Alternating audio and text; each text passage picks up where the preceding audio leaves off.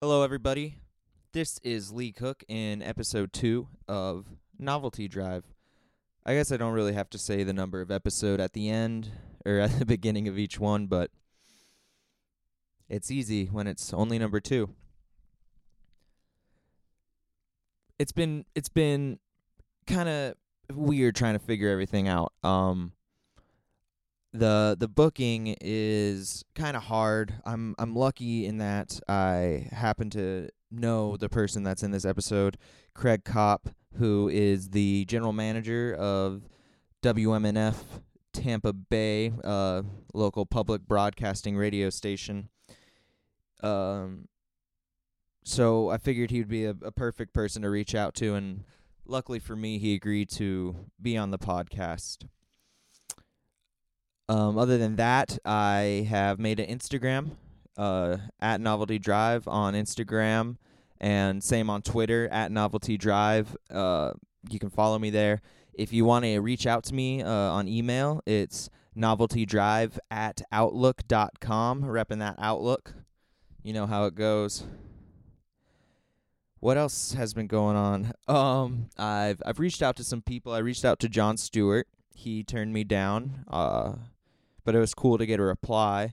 The author, Piers Anthony, who wrote um, one of my favorite book series ever, I actually reached out to him and was lucky enough to have a, a reply. One of his assistants, I guess, read read the email to him and he wrote down a reply for me. Uh, unfortunately, he said it was a bit too much to figure out the the techn- technology of it all, and uh, he would have to pass, but it was still really really cool to to hear back from him. Other than that, there's a couple other people that I've I've talked to. Um, some people that have agreed, and then I never heard from them again. Some people don't reply. That's how it goes, you know. But it's definitely been an interesting and fun process for me to um, figure it all out. Anyway, beyond that, uh, I just figured out how hosting goes how that works. There's a there's a website that I'm going to use to host um, Pippa, and they kind of you just you just put in all your information and then they publish it to all the all the platforms necessary. So um, that's a pretty simple process. Uh, you can you can post a certain amount of episodes for free, and then I think you pay for like a subscription plan. So right now, that's the route I'm gonna go, and um, I think that'll work out nicely as for this podcast, I really enjoyed this episode. I really enjoyed my conversation with Craig. It was everything I wanted it to be. Um, I, I was I'm still learning exactly how to conduct an interview without just it being a series of questions. How to actually have a conversation, and uh, you know after after this conversation and a little bit throughout it, me and me and Craig talked about that too. Um, he definitely understands what I'm going for and uh, he was just so great to have on. And I hope you guys enjoy the talk. Uh, without further ado, here is Craig Kopp. Okay, so I am here with Craig Kopp. He's the general manager at WMNF Community Radio in Tampa, Florida, 88.5.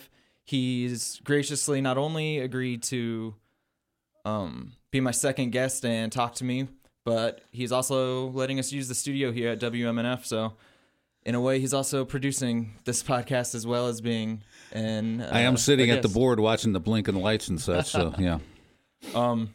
So first of all, Craig, I guess I was wondering if you could just give a brief history of your work experience leading up to your job here. All right. Uh, brief that spans uh, many a decade, actually. Um, I, am sad to admit.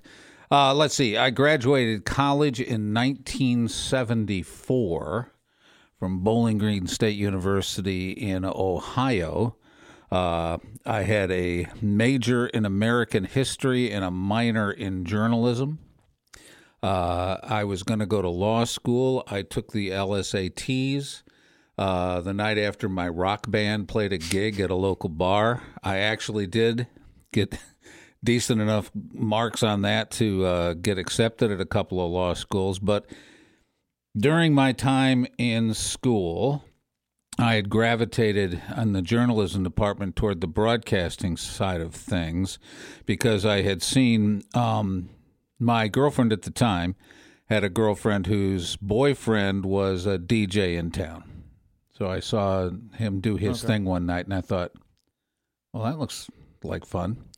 Uh, so I kind of gravitated that way and was a little sick of going to school and uh, broke up the band, sold the equipment, paid off my last quarter of school, and uh, And that band went on to become the Beatles. yeah, exactly. No, uh, thank God. Uh, uh, then I would have more regrets than I already have, which I'm not going to talk about during this interview.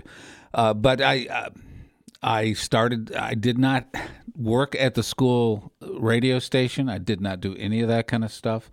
Uh, but uh, the job, an, an internship had opened up at a local rock station uh, in Toledo, Ohio. Uh, I got tipped to that by a woman who was already getting far better offers. This was 1974, people trying to get women into this business.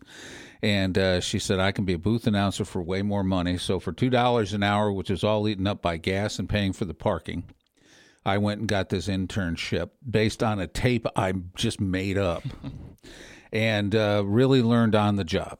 And uh, by the time my internship was over, um, uh, eh, they offered me a full time job. The irony of all this is I had hair down to my ass, and I cut that hair up.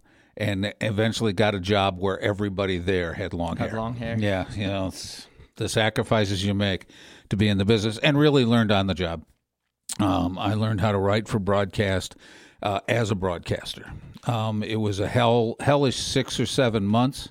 Uh, heard an audible click when I started understanding the concept of flow and conversational writing, and it just moved on from there. And uh, so I worked at that station till 19 the end of 1976 i moved to cincinnati worked for a station called webn it was a one of about five or six stations in the nation uh, that had a rep for creativity and uh, independence. It was actually family owned at the time. I worked there for 20 years. Uh, corporate came in.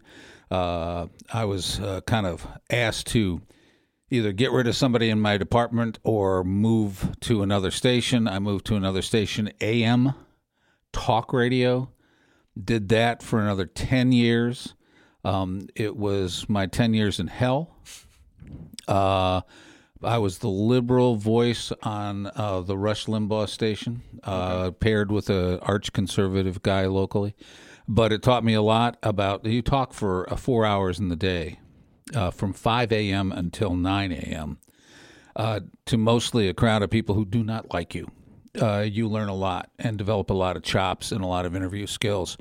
In the meantime, during this period of time, I also was in television. I was uh, a newspaper uh, and uh, television movie critic and feature writer. This was a freelance business that I had. So for about 10 years in that period of time, I would get off of work on the radio at uh, 9 a.m., catch a 12:30 flight to Los Angeles, see a couple of movies, interview the people in the movies, see a couple of movies, interview the people in the movies, come back on Sunday. Uh, that experience taught me a lot about how to interview in a small period of time and get the most out of it. So I did all of that as well as, uh, and then produced that for television and wrote it up for newspapers. So uh, I had a I had a lot going on there from about 1986 uh, till about 2000, right around the crash. Yeah, 2008 when things started to dry up, but things really started to dry up in the media world after uh, 9/11 people stopped uh, hiring freelancers and started taking stuff from the net. So that, in a nutshell, and I know that seems a little long, but I've been around for a while. So that's how I got here. Um, so if we go back to the night or the right after you took your LSAT and you decided not to go to law school, what what was it about broadcasting that seemed that had a higher appeal to you than doing that? Well, and it was not just law school. Um, I was a fairly decent, despite being in a rock band, I was a decent student and had been offered a grad assistantship in the history department and could have gone on to be a professor, a professor of history. Um, the performance side of things, really. Um, obviously, I was in a rock band. There's a certain amount of performance. Uh, I got just by sheer luck hooked up with um, the cool kids, and I was not one. Uh, but the, I worked for the rock station in town, and the, back then they had news pro- progressive sort of news departments. Um, there was a lot going on, uh, and I, as soon as I got a taste of it, I wanted a bigger taste, and the challenge of doing it. I don't know why I knew I could, because when I started, I could not. Um, but I knew I could, and there's a certain performance, and then that communications thing. When it clicks in your head that you're not um, some kind of disembodied voice coming through a speaker, but that you're having a one to one conversation. It's just that some on the other end of there, there could be a couple of thousand or more one on one conversations you're having. Um, there's just something there that clicked with me. I like that communication side of things. Uh, the writing stuff and that took a lot of time, but I took to the microphone pretty quickly.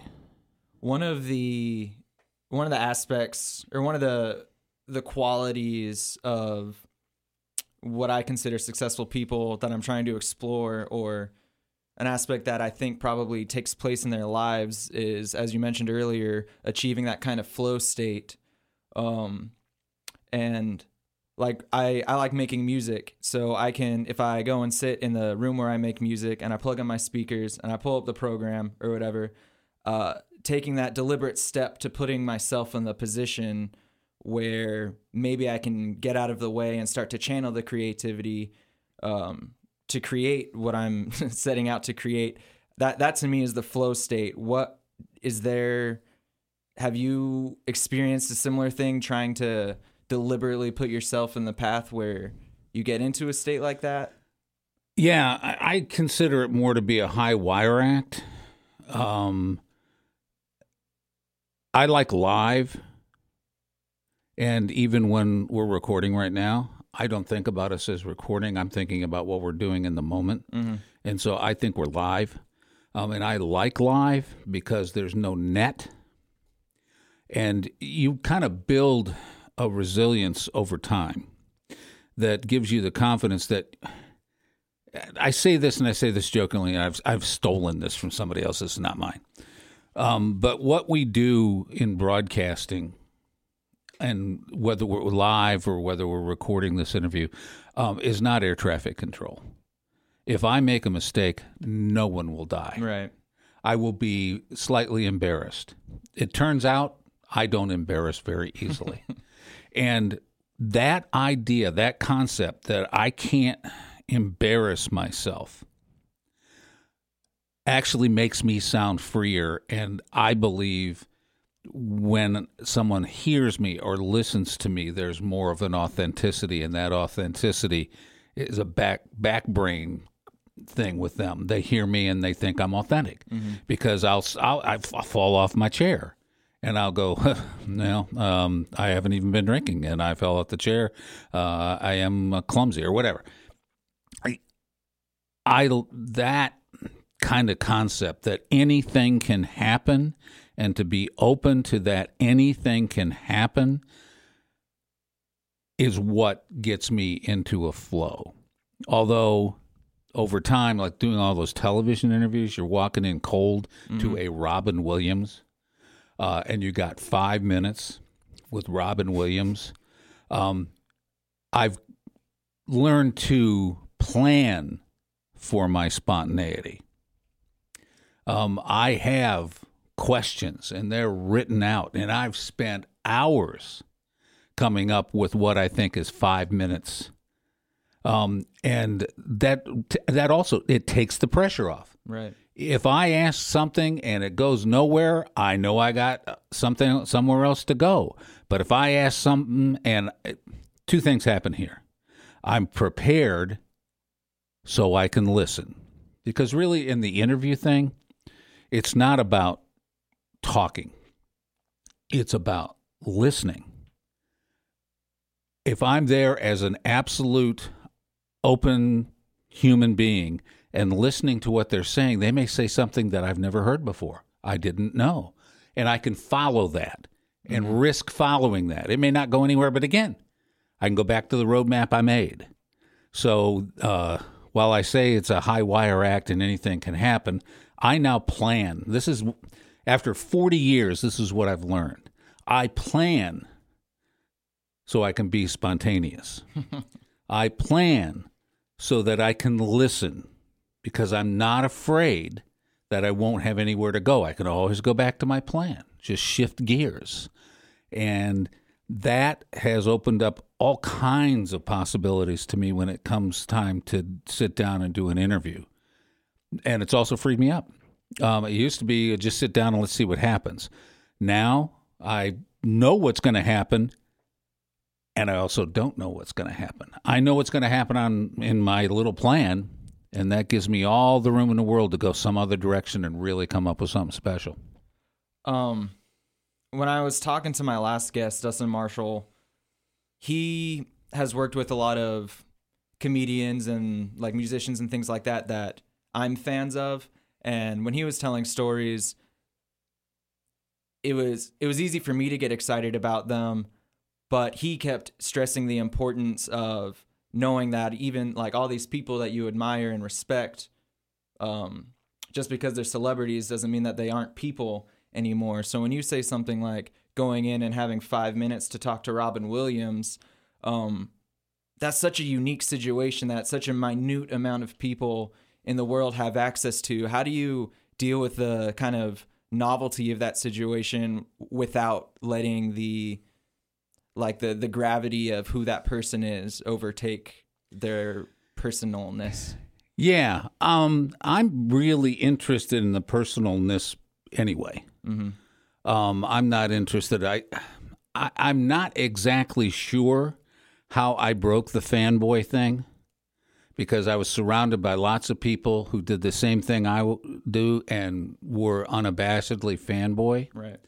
And I, I you know, it's that you just walk in and let's see. My assumption is if they're sitting down with me, they want to talk. My job, get them to talk about what they want to talk about. Uh, in my case, they always wanted to talk about their movie, but you know, I would look for angles inside that and look for it, how does how do you react personally to that? But I never had that huge problem of. my wife will tell me. I, I, took my wife on a couple of these little excursions, and walk, she got to come into the room with me, and she would say exactly what you asked me. How do you do that? I mean, that was so and so. Right. You know, you've watched them on, you know, Friends or something like that for years. How do you just walk in and sit down and say, "Hi, how you doing?" That's how you do it. You walk in and say, "Hi, how you doing? Let's talk." Because I'm more interested in what they're going to say than who they are. I already know who they are, and that's why I'm sitting there talking to them uh, because they're somebody famous um, who has done things that people appreciate. So, for some reason, you, all you have to do is wait four hours to interview a rock star because they're never on time. um, to have the kind of the bloom come off the rose of that there's somebody right. incredibly special. Um, there's somebody who's incredibly late, has wasted four hours of my time I'm going to get something out of this in spite of them, and uh, uh, that that I don't know if that helped, but I just know that I don't think of them as that person. Um, I think of them as somebody. There's this whole theory about um, people like me being a shadow artist. Um, I don't have the balls to be an actual artist. I like to talk to artists about what they do because they have that one thing I don't. They've turned the crank just one step further. And um, I like talking about movies, talking about acting, talking about whatever I don't do it though, do I? But do you do you think that's even true that they've turned the crank one step further, or have they just focused in on a different path than you had? Like, don't you think that if you had decided I'm gonna be a rock star and you stuck with your band, or I want to do whatever, and you devoted to it, you would? I well, the the odds on the former are uh, way higher. Um, yeah, it's possible. Um, uh, I but it took me till I was at least in my late forties before I called myself a writer, and by that time I had written millions of words in a particular style that is mine. Um, so, I, and I'm not exactly sure. This is what one of those things I'll take to my grave, or be asking my question, my, that question. Yeah, I chose this way. Um, it may have been the easier, softer way. Lots of people tell me not necessarily that, that, that not everybody can do this, and it's true. Um, but I could teach this and make people competent at this. Mm-hmm. There's some things, you know, I've never stopped. Comedians just, I watch every show I can about stand up because that's the most soul bearing. Um, talk about high wire acts because you do not get successful in that line of work without a tremendous amount of pain. one of one of the things that um, I heard Joe Rogan say was that he appreciates about comedy is that the the skill and the amount of work of the comedian will like if if they're doing the right stuff they're going to be successful and if they don't do the right stuff they're going to fail just so incredibly hard. And I'm the same way. I love I love comedy. I I study it all the time. It's to me comedy is like one step past rock star. Um yeah, I think it probably is because a rock star doesn't write his tunes in front of an audience. Mm-hmm he hones the tune and then brings it in front of an audience. based off the reaction like oh they like that bit. a comedian i've been to clubs in new york and watched really famous comedians working stuff out um, and and trying to figure out what's going to work. Uh, yeah uh, you, you, may be right. That is maybe one step past rockstar um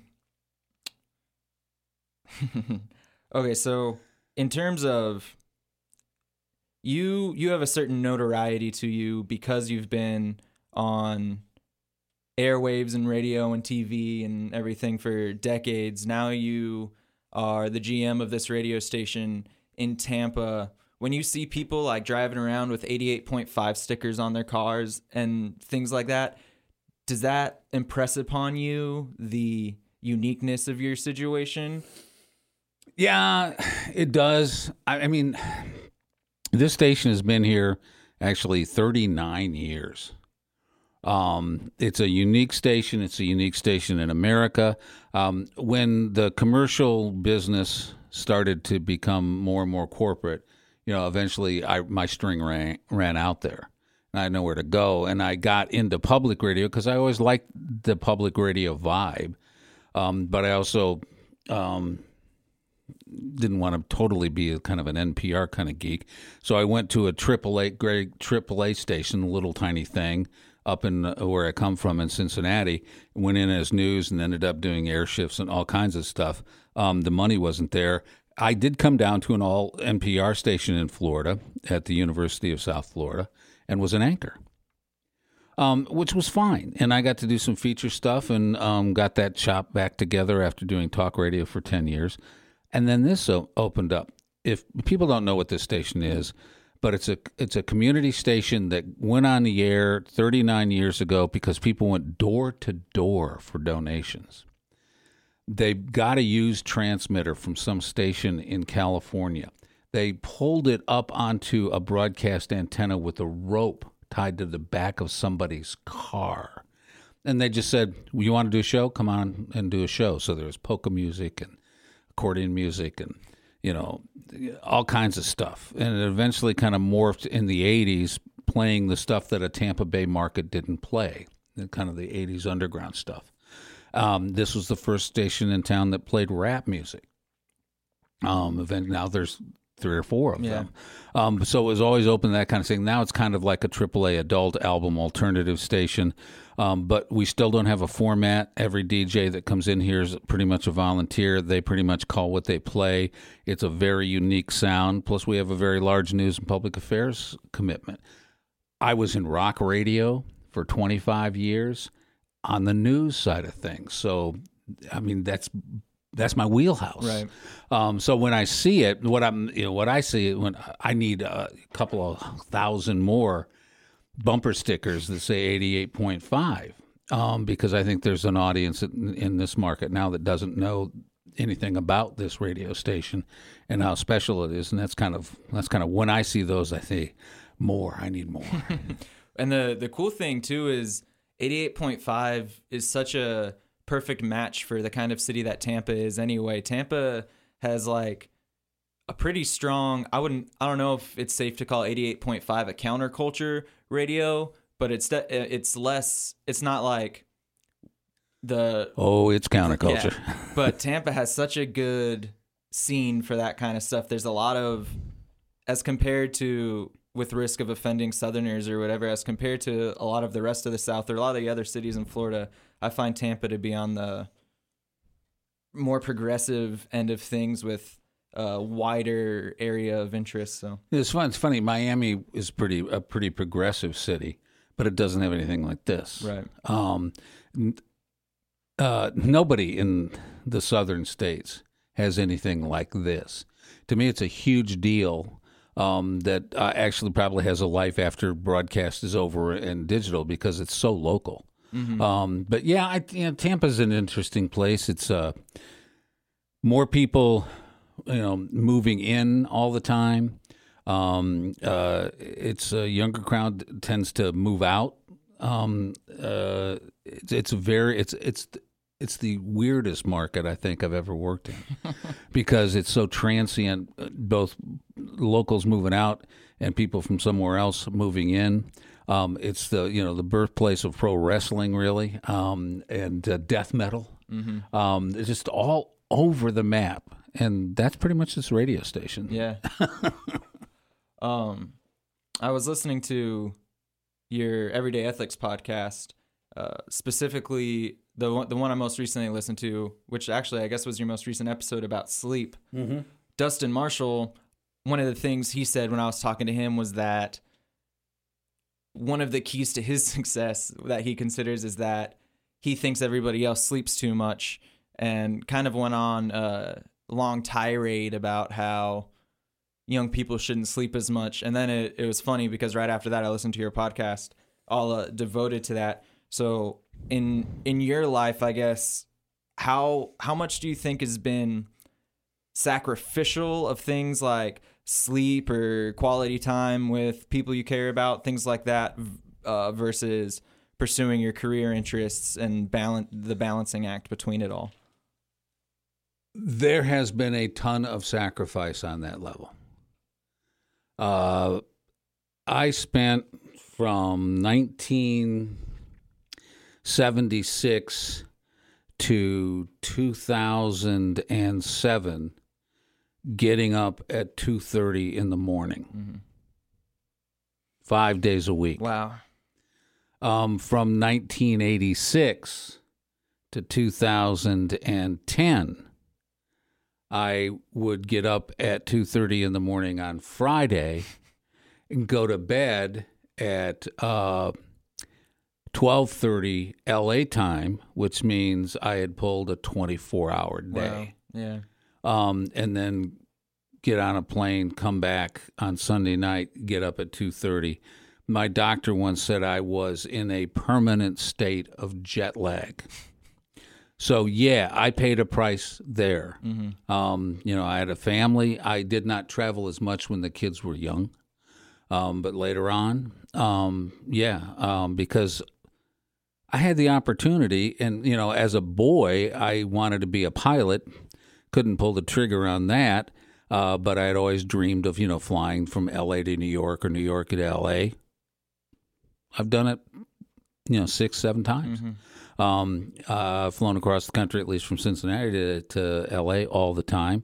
Uh, spent a lot of time in New York. Uh, but yeah, I sacrificed a lot in terms of that. Um, I value sleep highly now. Um, I think I've even paid a price physically. So anybody who says, "Yeah, you can sleep when you're dead," well, the problem with that is you're going to be dead You will be sooner. dead, yeah. You're going to be dead sooner because you didn't sleep enough. End of story. End of lecture. Oh. Because I did it. I didn't sleep at all. Okay. No, I didn't sleep at all. And during the rock days, you know, two or three nights a week, you were out and about, you know, mm-hmm. at concerts and all that kind of crap. Getting up at two thirty in the morning, hitting the airways at five. I mean, we we slammed it pretty hard.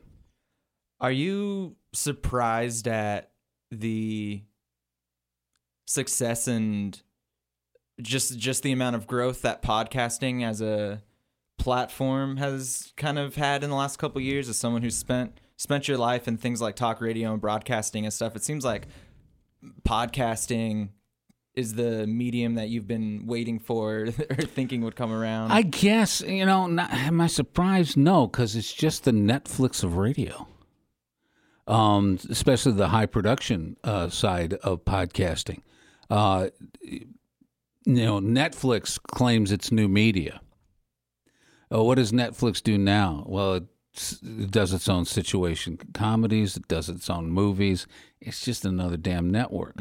Uh, it's just on demand um, uh, podcasting is nothing but radio, and there's not one really good podcast that isn't a really good radio.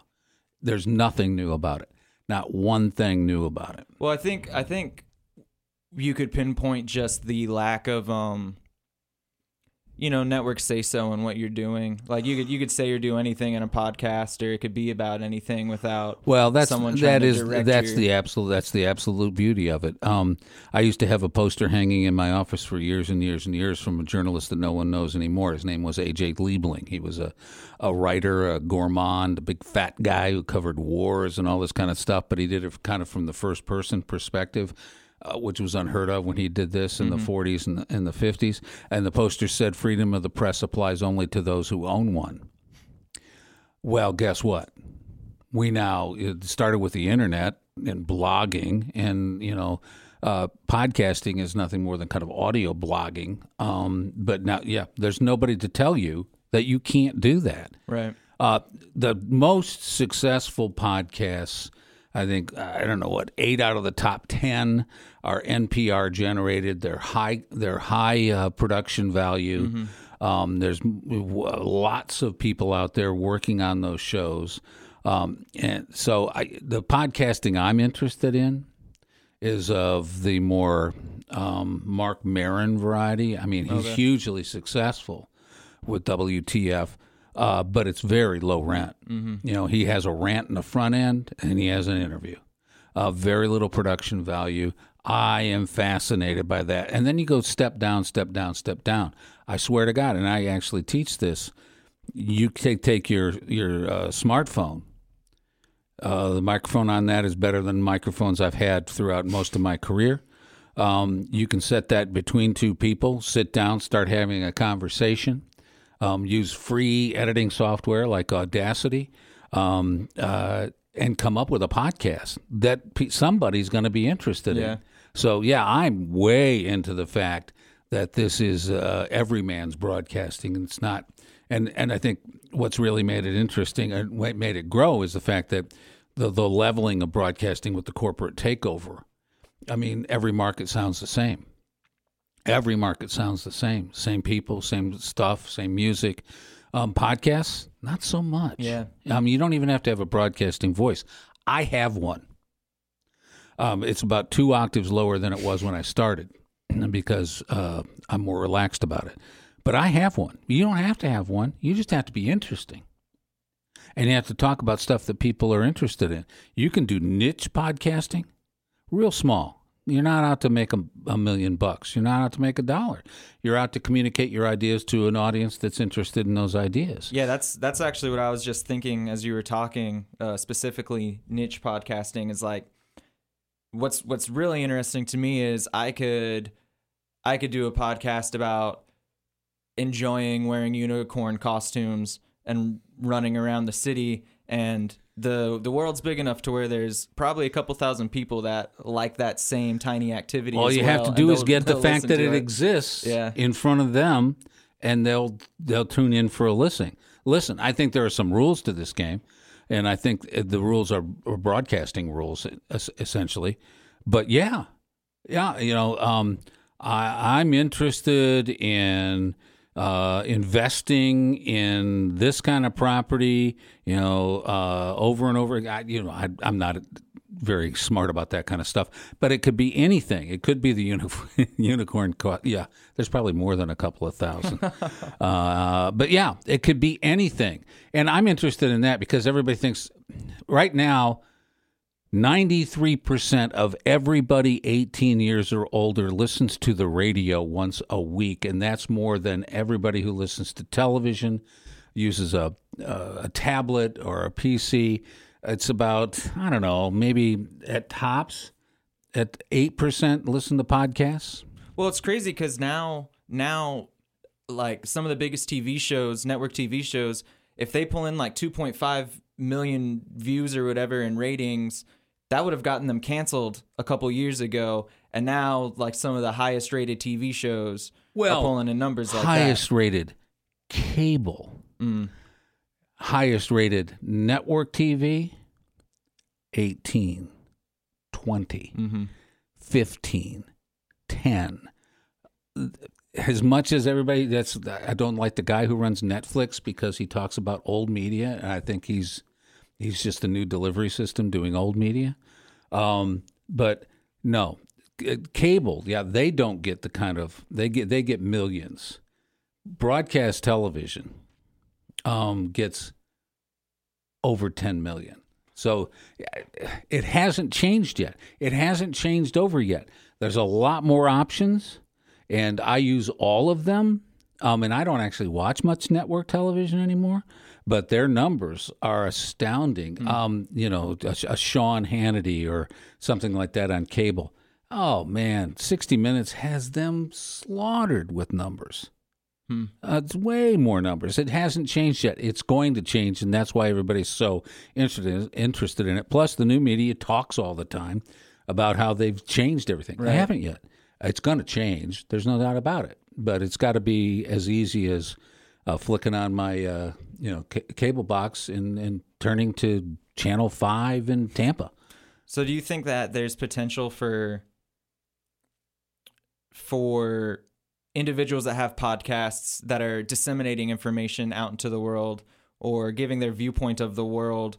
What do you think is the counterbalance of being responsible for what you're saying versus maybe big network news stations? Like if you're a big net- network news, you can't just blatantly tell lies without having some kind of repercussions. Oh, you can But- on cable. But uh, you can on cable. There's some proof. mm-hmm. There's some proof that you don't have to be accurate.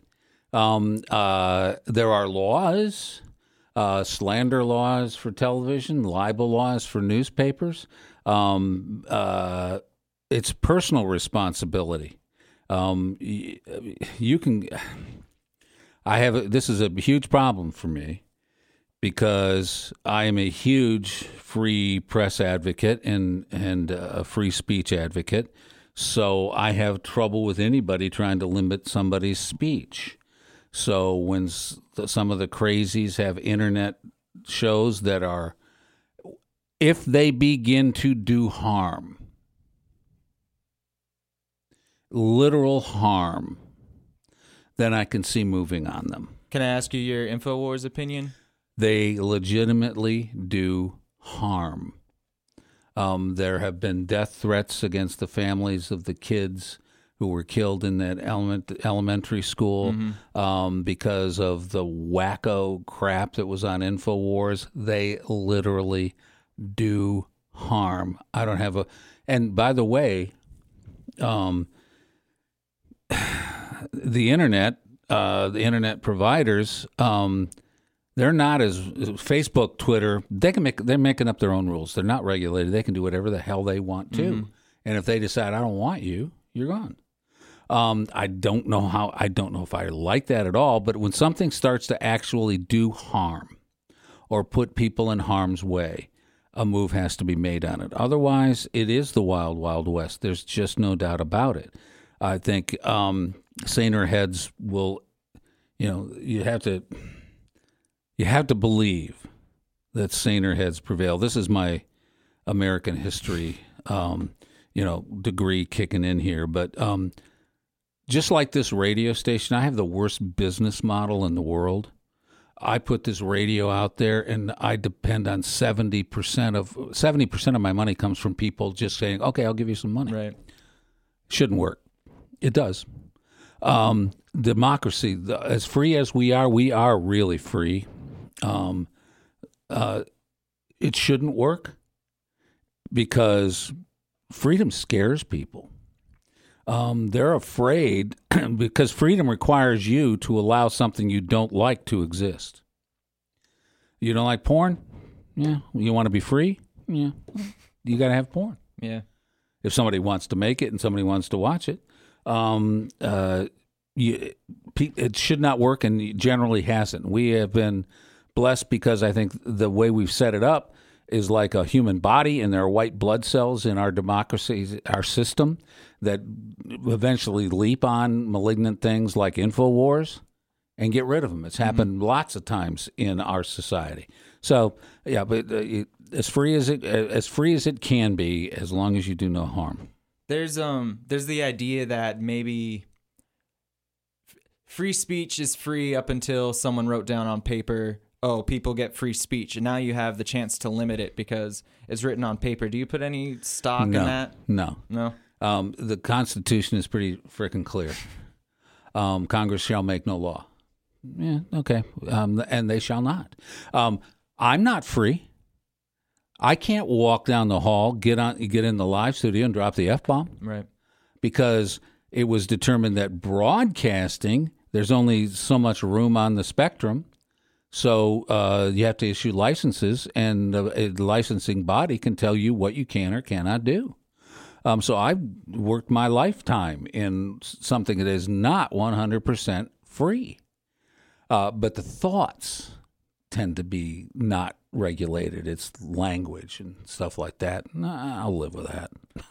In earlier, you mentioned that 70% of the money that you have to work with comes from people just donating it to mm-hmm. you, giving it to you. Mm-hmm. And I was I was already planning on asking you how being in this business for so long for 30 years, I imagine just like any job there's a certain cutthroat aspect of it. People well, screwing people over, people trying to get ahead, people jockeying for rank.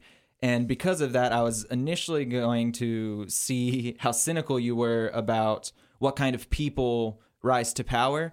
But then you said that you rely on donations so heavily. So would you say that you are generally an optimist when it comes to success or I, seeing the best in people? I have been I spent the majority of my career in commercial. Commercial in the commercial space. Mm-hmm. And to tell you the truth, competition was great. Cuz it made you better. It made you work harder, made you try to be more creative. In in the 70s, 80s, um, radio competition was great.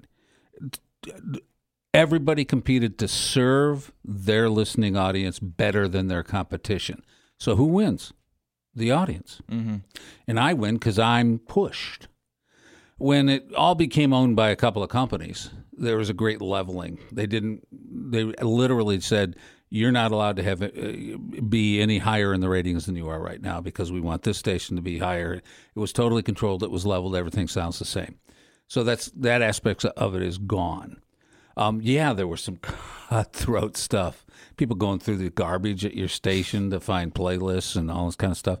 It was kind of fun. Um, uh, I I am an optimist as long as we don't end up with someone now we're in a time now where, you know, enemy of the people has been associated with, with the press. With the press. Right. That if you could somehow convince the American people to go along with that concept, that will ruin the whole deal. Um, I again, I have faith that the actual American people, the people that don't, you know, everybody at this place. Well, my listeners say, "Well, what do you mean? How how do you talk?" Well, they call up, and I said, "Yeah." Like 0.05 percent Right. of people who listen to radio actually will pick up the phone and call. Nobody wants to do that. Um, so those aren't your listeners. That's a listener. Um, it's called, in, in our business, they're called an active, and they're pretty much only satisfied if they have their own radio station. um, but th- that great group of people who isn't heard are way smarter than you think, and uh, they eventually will not buy into that. They kind of just intrinsically understand that it's better to hear stuff you don't want to hear than it is to hear stuff you want to hear that isn't true. So what do you what what do you think drives people in general? Just the the the motivations of your day to day American.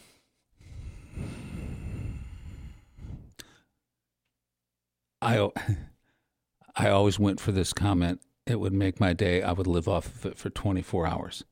That is a good question. um,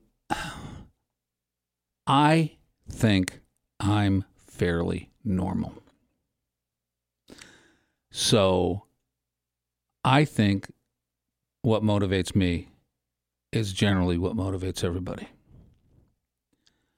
I want to be happy. Mm-hmm. I want to feel good about myself. I want to feel good about the people around me. Uh, I want to feel good about my ability to survive. I never encountered this until like 2008 when the economy crashed and I was on the beach anyway at the time, out of work for the first time in my entire career, where I didn't think I was going to make it. Yeah.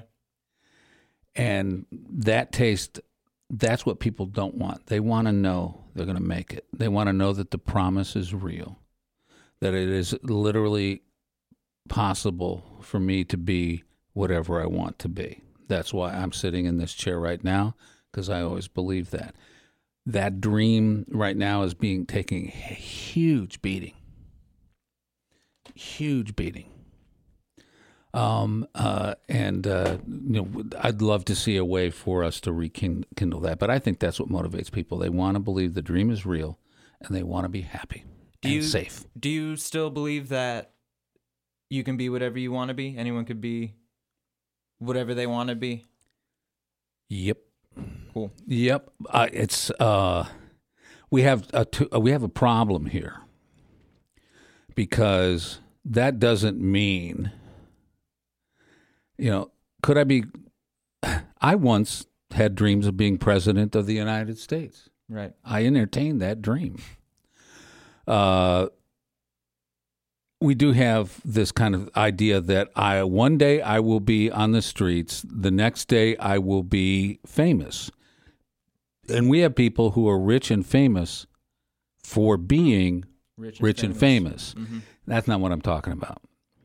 You know, if the if the general rule of thumb is I want to have a job that I enjoy, that satisfies and fulfills me and makes enough money that I can make my family comfortable and make some of their dreams come true. You know, th- that's more what I'm talking about because I think generally not everybody has this performance thing that you and I have. Mhm. I don't know where it came from. I'm a farm kid from Ohio. I don't. uh, To me, it probably came from watching Ed Sullivan and the Beatles. I think that where it came from, and at that time, I had a better shot from that period for the next ten years of actually becoming a rock star than any time after when it became a corporate business. But the, I know I have some uh, uh, stepchildren who literally believe that you can become famous by, you know, for instance, getting pregnant and then having MTV put you on their Right. show. I'm, t- I'm I'm a teenager and I'm pregnant. That's fame and fortune. And well, it's neither. It's none. It's none of those things. It's just so we have some problems with that concept. Um, but I think in general, what I think is that it's still possible to be anything you want to be.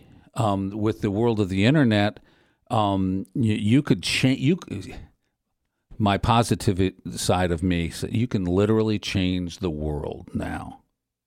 Watch the kids from Parkland. They're literally changing yeah. the equation. Literally changing the equation because they don't know they can't. Mm-hmm. So, yeah, it's still possible. So that brings me to that's kind of the point, I guess, that I'm trying to get at by doing this podcast is figuring out exactly what makes the people that in my head I'm calling successful get to that point. And one of the huge things I've been exploring on my own, thinking about on my own, wanting to explore is those deliberate decisions that when when you see someone doing something that you want to do in the world, the fact that they are doing it means that it's possible for you to do it as well. It's just everything in between is just putting in the work, uh, surrounding yourself with the right material, the right people, everything like that. Um, I have just recently gotten in touch through the magic of Facebook with the former lead singer of one of my bands in high school. I played guitar. She sang. Um, she had a great voice. The band was, eh, I think it was called the Garden Club for whatever reason. I don't know. I lost touch with her after high school. I ended up in the broadcasting business. What is she doing? She's the number one backup singer mm. um, for uh, oh man, the, the name of the person just escaped me. Girls just want to have fun. That Madonna? No, no. it presages you. Um, I can't. Oh, I can't. I can't believe I can't remember her name now. Um, but a huge star mm-hmm. who's still touring and still does all kinds of stuff. Um, but she's the uh, she did she made her living, and a good one. Just saw a picture posted with uh, from her from Rome, where they're on tour. Um, know how, why, why she did it? It's the only thing she did. Right. Me, I could not divide in high in college. I I couldn't divide myself from getting the grade, and being. You know, I was studying on breaks, uh, with the band. You know, I couldn't divide it up. I would. I didn't trust. I didn't. I couldn't take that one step. The people who are in the music business who got great on guitar played guitar all the friggin' time. Yeah. So it's a it's a singularity of purpose to get to the the the absolute top. I'm pretty singular about the media. Right. I, I'm obsessed with the media. Um, I my wife goes, "Why do you watch that Sunday night football broadcast all the time so religiously? You don't watch any of the games during the day necessarily." Because the guys that do that, we were talking before we started about a guy named Dan Patrick. They are really good. They write on their feet. They don't have a script. They talk forever in complete sentences about stuff that they're really interested in, and they have a head full of knowledge that they can make come out of their mouth without ever writing it down. I'm fascinated by that. Yeah. I try to do that. I think that's something I actually do. But uh, so my singular purpose has been involved in watching how other people do it and trying to replicate that in my own special way as a broadcaster. Am I successful? I would have. A, I, I I never went to the networks. I had some opportunities. I did chose not to take them. Um, I had a family, and I was ensconced at a really cool place in a place in Cincinnati, Ohio, and I chose to stay that. Um, but yeah, I'm successful. Um, there are all kinds of levels of success, and if your job makes you really happy and fulfilled, you're a success. If you want to be headlining at Madison Square Garden, your focus is on another level. Right. It's on a Serena Williams level if you know what I mean. Mm-hmm. That kind of focus. with the ease of access to media with the internet and how easy it is to create content now though it's almost like you can you can market yourself as being a well-rounded individual and just try to be interesting enough for people to want to pay attention to and get some kind of level of performance success. So while you may not be Serena Williams in Madison Square Garden, you can have people that are like, oh, he writes little funny songs that are okay to listen to, and his podcast is interesting, and every once in a while he posts a funny video on YouTube or something like that. Do you think that kind of changes the the landscape of how media relevancy is portrayed? Well, it certainly changes the landscape. You know, uh, we old folks talk about the day when there are only three TV stations, son. Uh, you know, and X number of radio stations.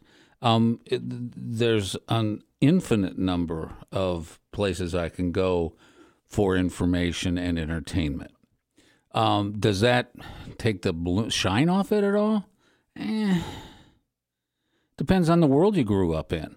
Uh, you know, I grew up in the era that arena rock was born. Uh, it wasn't that way always. Um, it happened. Um, it depends. So you're starting in this line of the time continuum. So if that makes you feel successful, mm-hmm. then you are successful. Right. If you make any money at it, you are successful. I look at these things. There's a guy who does these videos of his little baby, you know, and he keeps going on. It's, it's my dad's perspective of this kind of stuff. He was working, I think, in some public relations job, and he doesn't have that job anymore because he makes enough money off this YouTube series to support his family. Do you think there's more people now that are being ingrained with this idea that there's more people actively pursuing um, grand relevancy on a on a bigger scale, wanting to be known, a household name, uh, m- more than there used to be? Uh, pr- probably. Um, uh, I mean, it ha- almost has to be. The numbers are just there, uh, but they're not going to be a household name. I can't give you this guy's name. Right. I don't know. Who, I don't have his name. I just you know read about him and saw one of his videos because it's something I saw on Twitter. Um, there are uh, girls who make a ton of money doing makeup and testing stuff out. I hear my wife listening to these videos. Um, I, I don't know who the hell they are, and nobody will know who the hell Right. they are. Uh, but they're having fun. Um, they're using media, and they're using media well uh, because it's innate. Your generation, um, this stuff is in your bloodstream. My, not so much with mine. You already know. You've seen so much of it. You you know, you've been raised on it. You've nursed on it. You, it's in your bloodstream. All you have to do is tap into what you already know, and you'll probably do better radio than I did when I started. Uh, but although I got to tell you, I I had a radio lash to my bike on my newspaper paper route, so you know I, I've got it in my blood. So there's lots more. Yeah. Um, well, you're, are you going to be world famous? Only in your crowd. Right. But your crowd now is the entire freaking world. Right. That ought to be enough. Yeah, that ought to suffice. And and it may be just this period of time. So uh, watch your money, okay? Because you may make some, and it may not last. Right. Um, and then you can go out and do something else, uh, and be open to it. I, you know, I never had a plan. I sort of wish I had a slight plan. You know, I planned my interviews, but didn't plan my life. Mm-hmm. Uh, but it's been really interesting. so uh, you know, when you know when the lights go out, I can look back and and here's the secret, dirty little secret. Part of me, I think, just wanted um, to be remembered. And I've built a body of work now that in several places, I'll be remembered by more than just my family. Right. Um, that's probably very shallow, but it's it's a driving force. It's a driving force of authors. It's a driving force of a lot of people. Um, but you know, I think that's part. And you know, a lot of people will be remembered in their circle. Their circle is bigger than you know my circle when in small market radio because the world is is is your potential audience. So. I I don't do a lot of thinking about that. I don't I what I think about is I want people to remember and listen a lot and watch a lot and read a lot. Just don't think, oh, I can just go on and do it. It won't be the best. Go on if you're going to do it, it'll be the best can be. Mm-hmm. And there are some people that you could listen to and be really really better. Yeah. Has it been interesting? You you were just talking about your wide body of work, and is it weird to have started in maybe local markets and stuff like that, where a select like a select city would have access to your work, but now I can type your name in on YouTube and watch videos of you from like the '80s running around doing stuff. Is it is it weird having knowing that out there there's just strangers that could have been born after you did these things watching you on the internet And they do. and they do yeah Oh yeah, yeah. It's weird, um, but not in the worst way. yeah Yeah, I mean, I was doing I was doing stuff on television, on the radio. I wasn't hiding it. I mean, this isn't a uh, you know uh, some uh, scandal tabloid show Right. video of me, you know, smoking crack. Um, it's stuff I did on purpose. right So you know, so I have a again. There's another spot where I have a slight slice of immortality. I'll live with that. Although I rarely Google my name. one thing that I want to ask everybody that I have the opportunity to talk to if it's a little personal so if you don't want to answer no harm no foul I was just wondering if there's any kind of uh, like a meditative practice a spiritual practice any kind of religious thing that you that you followed that you think may have had an impact on on your drive or your success That's really good. Um, I'm a clean and sober fella, mm-hmm. and have been since like '81. Uh, it just seemed like it was taking up too much time and space, interesting and uh, I had a small fear that uh, my creative edge would uh, drop off when I made that decision. Uh, turns out, no. I just had a lot more time did you use a program or anything yeah, like that sure. 12 Yeah, steps Sure. okay Yeah, and that's it. I- Um, I did do that, and uh, it opened up a lot more time. That's how I ended up on television, yeah and that's how I ended up writing for newspapers. I had the time.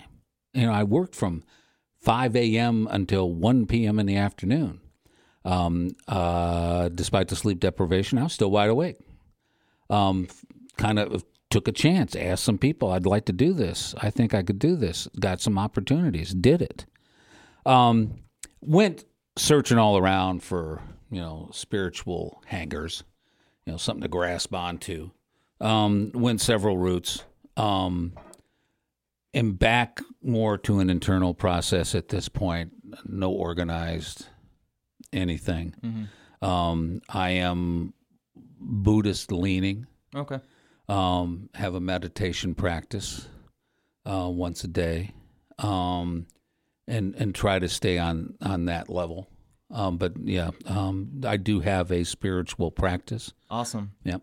Can i ask how long your meditated meditation goes? I uh, I do twenty to thirty. okay and I do it in the morning. I, I would like to do 20 to 30 in the evening, but I don't I don't always pull that off. But in the morning, I can regularly pull that off. I've been uh I'm working my way through the Tibetan Book of the Dead right now. It's it's a heavy read, but it's, it's Yeah. a good read. Yeah, I um I get it. Mostly what I do for meditation because I think um it's more like a, it's like a data dump.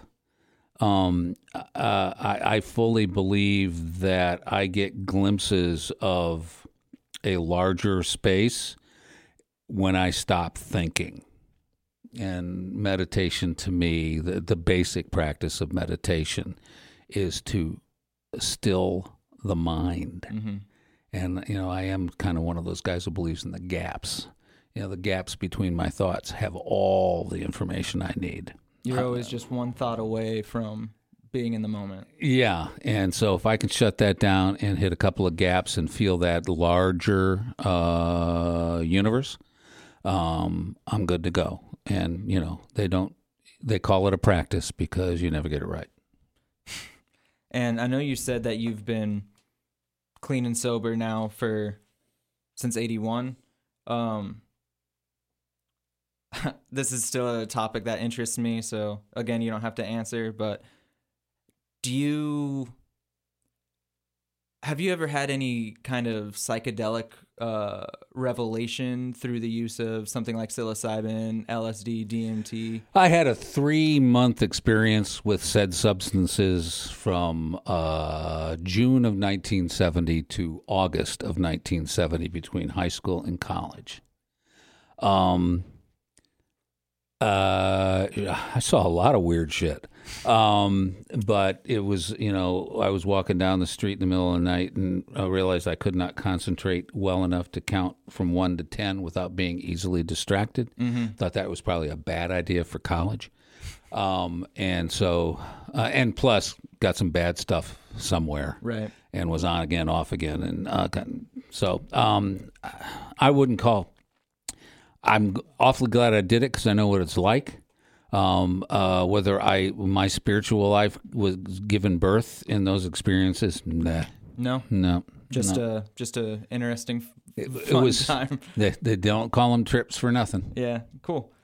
Um, I don't know how long we've been talking. According to my calculations, one hour, three minutes, and thirty nine seconds. That's that's pretty good for me. Um, I'm trying to think of anything else that we haven't talked about. I can always edit this stuff out later. Oh, I want to talk to you about your everyday ethics just a little bit. When you do you still prepare the same way that you always have for those talks or you just kind of say, "Okay, today we're I guess where does your inspiration come from from your topic first of all? And then do you plan a stance on it before you go in or do you just kind of let the conversation go? I probably have a stance on it before we go in. Um, there are three people involved in that podcast. One is across the bay from us in St. Petersburg, Florida. The other is way up in New York City. Um, uh, we don't talk topics till the night before. Uh, we agree on topics, and then we all go our separate ways, join up again. I am basically the ringmaster of that thing because I have a media ethicist who's at the top of her field. I have a medical ethicist who's at the top of his field. Um, uh, and uh, I, I'm kind of the Mr. Average person uh, who goes into this thing. I do less planning on this than I would on my own personal interviews because I am 100% listening to what they're saying through this thing to both guide the conversation and to see where mine go, my mind goes. Because you say, you know, we talked about the ethics of uh, sleep and how you know is it ethical to tell people you can sleep when you're dead, Right. and, and how important is it, and that that sort of thing. We've done the ethics of peeing in the pool. Uh, we've done lots of listeners for that one, by the way. All kinds of things. So I'm more in the moment in that situation because I have a different role. I am the listener and the reactor, um, rather than I do have opinions on it and express them, but I have two experts that I rely on to give do the heavy lifting.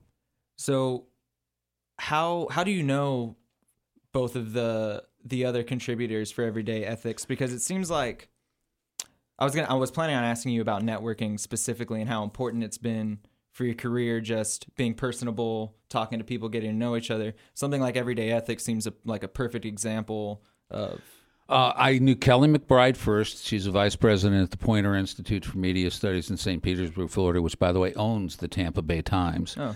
Um, it was set up long ago by the original owners of the Tampa Bay Times. Uh, and uh, I met her because when I was at the other public radio station in town, I took over a segment called uh, Making Sense of the Media and I totally changed the format of it, made it really fast and breezy and stuff like that. And she totally locked into what I was up to. Um, we did a lot of pre planning for it um, so that it sounds like we're just talking, but we totally knew where we were going to take this thing. Um, always had a joke at the end, uh, all kinds of stuff. Worked with her, and we t- t- started talking about podcasting, and she was very interested in this. And she knew Art Caplan um, through her uh, ethicist world.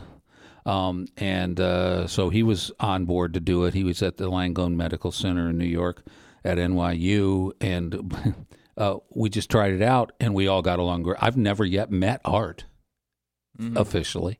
Man, and it's the sound quality on that podcast is so good for those being phone calls too. Uh, here's an it's okay. It's an ISDN line, um, which is a near broadcast uh, hardwire line that we have between us and um, uh, the Poynter Institute. They have a, a little mini ISDN studio there. Um, those are going to go the way of the horse and buggy someday because phone companies don't want to take care of them anymore. But we have it right now. Art Caplan is on his records on his iPhone. really. Yeah, he's on a landline, and that's how we talk to him. And we mix minus that out. Yeah. Um, he records with a earbud Mm. because the microphone on an iPhone is so sensitive that it picks up what you're saying when you're recording it. You know, it picks up the speaker in his ear.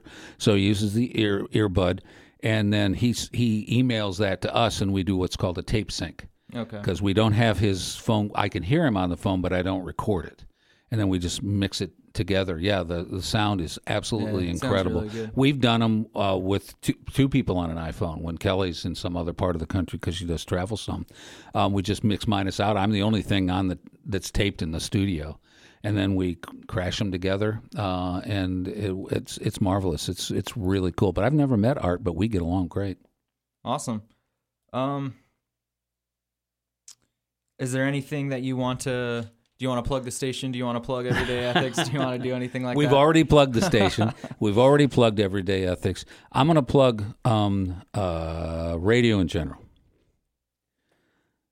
Uh, even my commercial competitors. Uh, it's not as easy as it sounds. Uh, there's uh, plenty to learn from people who've done this for a long time.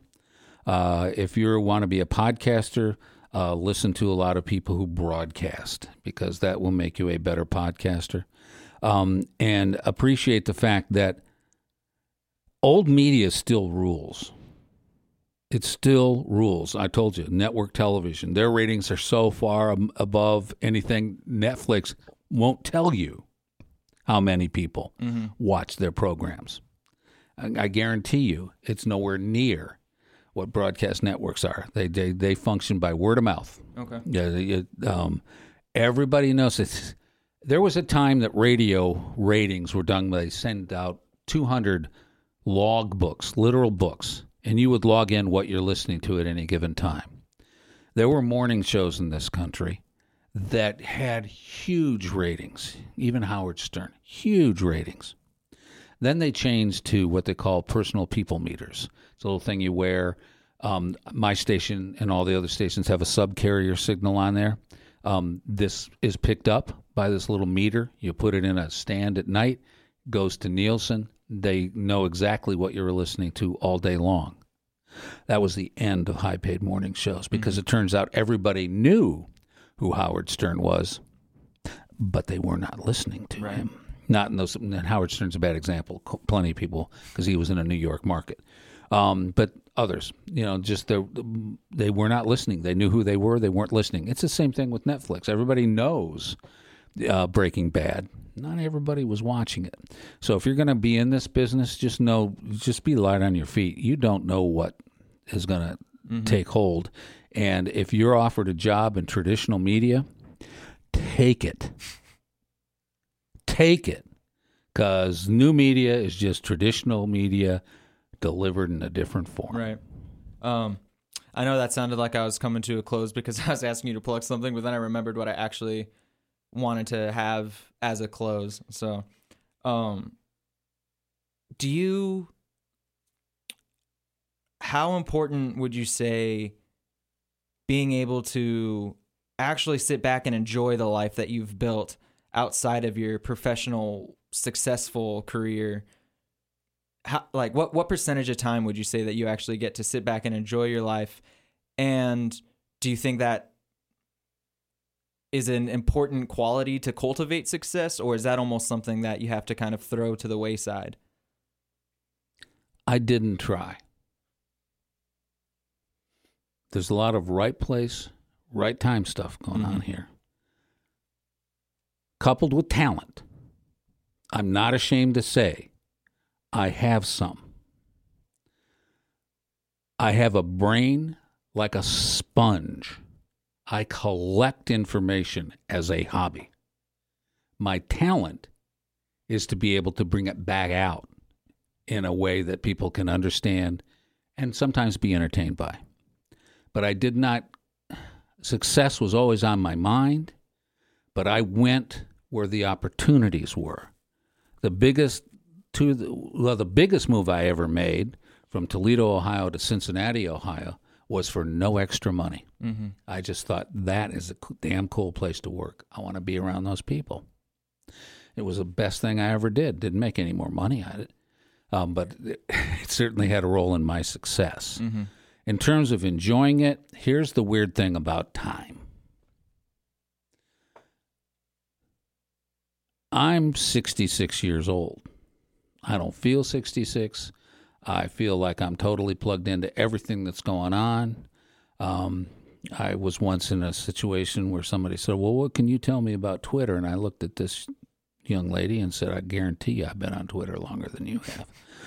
Um, but the thing about time is this I don't want to be done yet. Mm-hmm. So, do I enjoy it? Sure. Every time I'm on the air, during a fun drive when I'm on the air a lot, hawking what we do and, and, and enjoying every minute of it because I don't have to lie. You know, it, oh, you know, like I can be totally honest about what it is we do here. Mm-hmm. Um, uh, I just enjoy the hell out of it. Just love it. But as time, I'm you know, I'm on the shorter end of the stick now. So there's things I really want to do. I want to write a 100% honest piece Mm-hmm. with all of me in it, which is a high risk thing I've never done. Because not all of me is Marketable. attractive, you know, um, and I don't even know what that is. I want to write one big long form. Mm-hmm. I still want to do a book. Um, so I yes, I enjoy it. I enjoy getting paid for you know doing this kind of work. Um, the old thing is it's way better than digging ditches, um, but it's more than that. I'm very satisfied with it. Um, it has some meaning. At this stage, I want meaning. I've always wanted meaning, and have I think really managed to pull that off. But you know, as, as uh, time marches on, um, uh, and I think this is a blessing, really.